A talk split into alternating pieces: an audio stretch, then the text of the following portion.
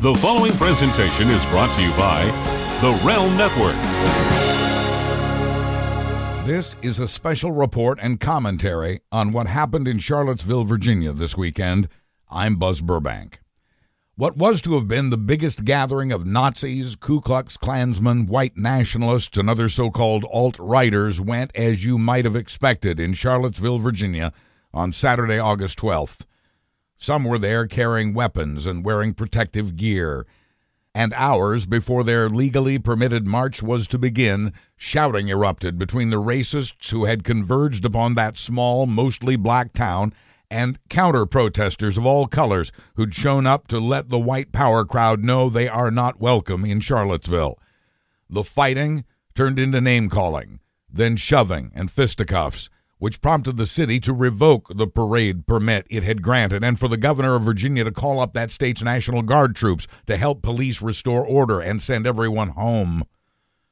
But after the park near a disputed Robert E. Lee statue had been cleared of Nazis and Klansmen and those who opposed them, a man on the side of hate drove his Dodge Challenger into a crowd of counter protesters, injured at least 19 people, and killed at least one a 32 year old white woman named Heather Heyer. Bodies had been flung into the air, and five of the injured were in critical condition. The driver threw the car into reverse and sped away. Police caught up with him later, arresting 20 year old James Fields and jailing him on suspicion of second degree murder, malicious wounding, and failure to stop after a deadly crash. He had been one of the so called alt right protesters ordered by police to go home. He did this instead.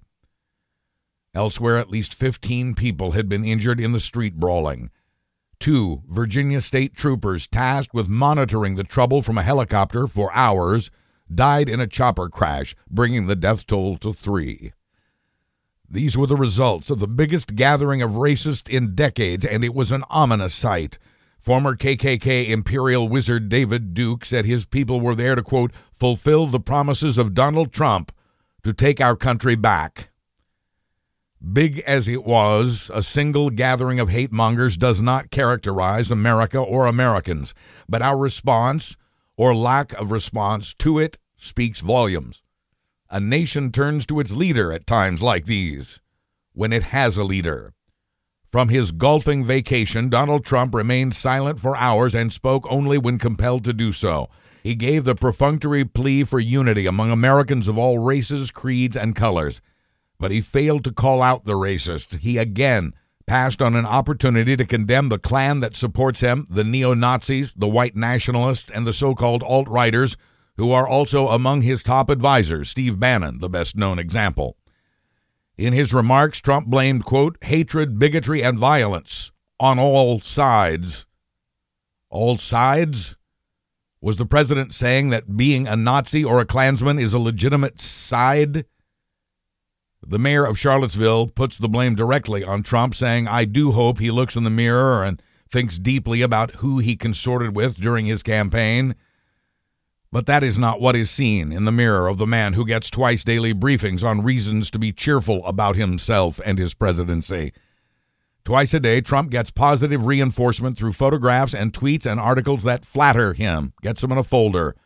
He skips many of the intelligence briefings, but he insists on those twice daily flattery reports at 9 a.m. and 4:30 p.m.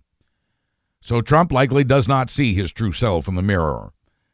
It wasn't until late Saturday night that his Justice Department announced it'll have the FBI, the local U.S. attorney, and its own Civil Rights Division investigate what appears to be another racially motivated murder in the name of free speech, the Justice Department Civil Rights Division, a target of deep cuts by Attorney General Jeff Sessions, who said he once passed on a chance to join the KKK when he found out some of them smoke weed, promised a law and order crackdown. National Security Advisor H.R. McMaster did call the car attack a form of terrorism. Of course it was terrorism, said McMaster. Certainly, he said. McMaster said the president meant to condemn the racists. I think that was clear, said McMaster, in his mind. It is also fair to blame the media, especially the usual 24 7 news channels, for creating a run up to this racist march and then for covering it like a live sporting event.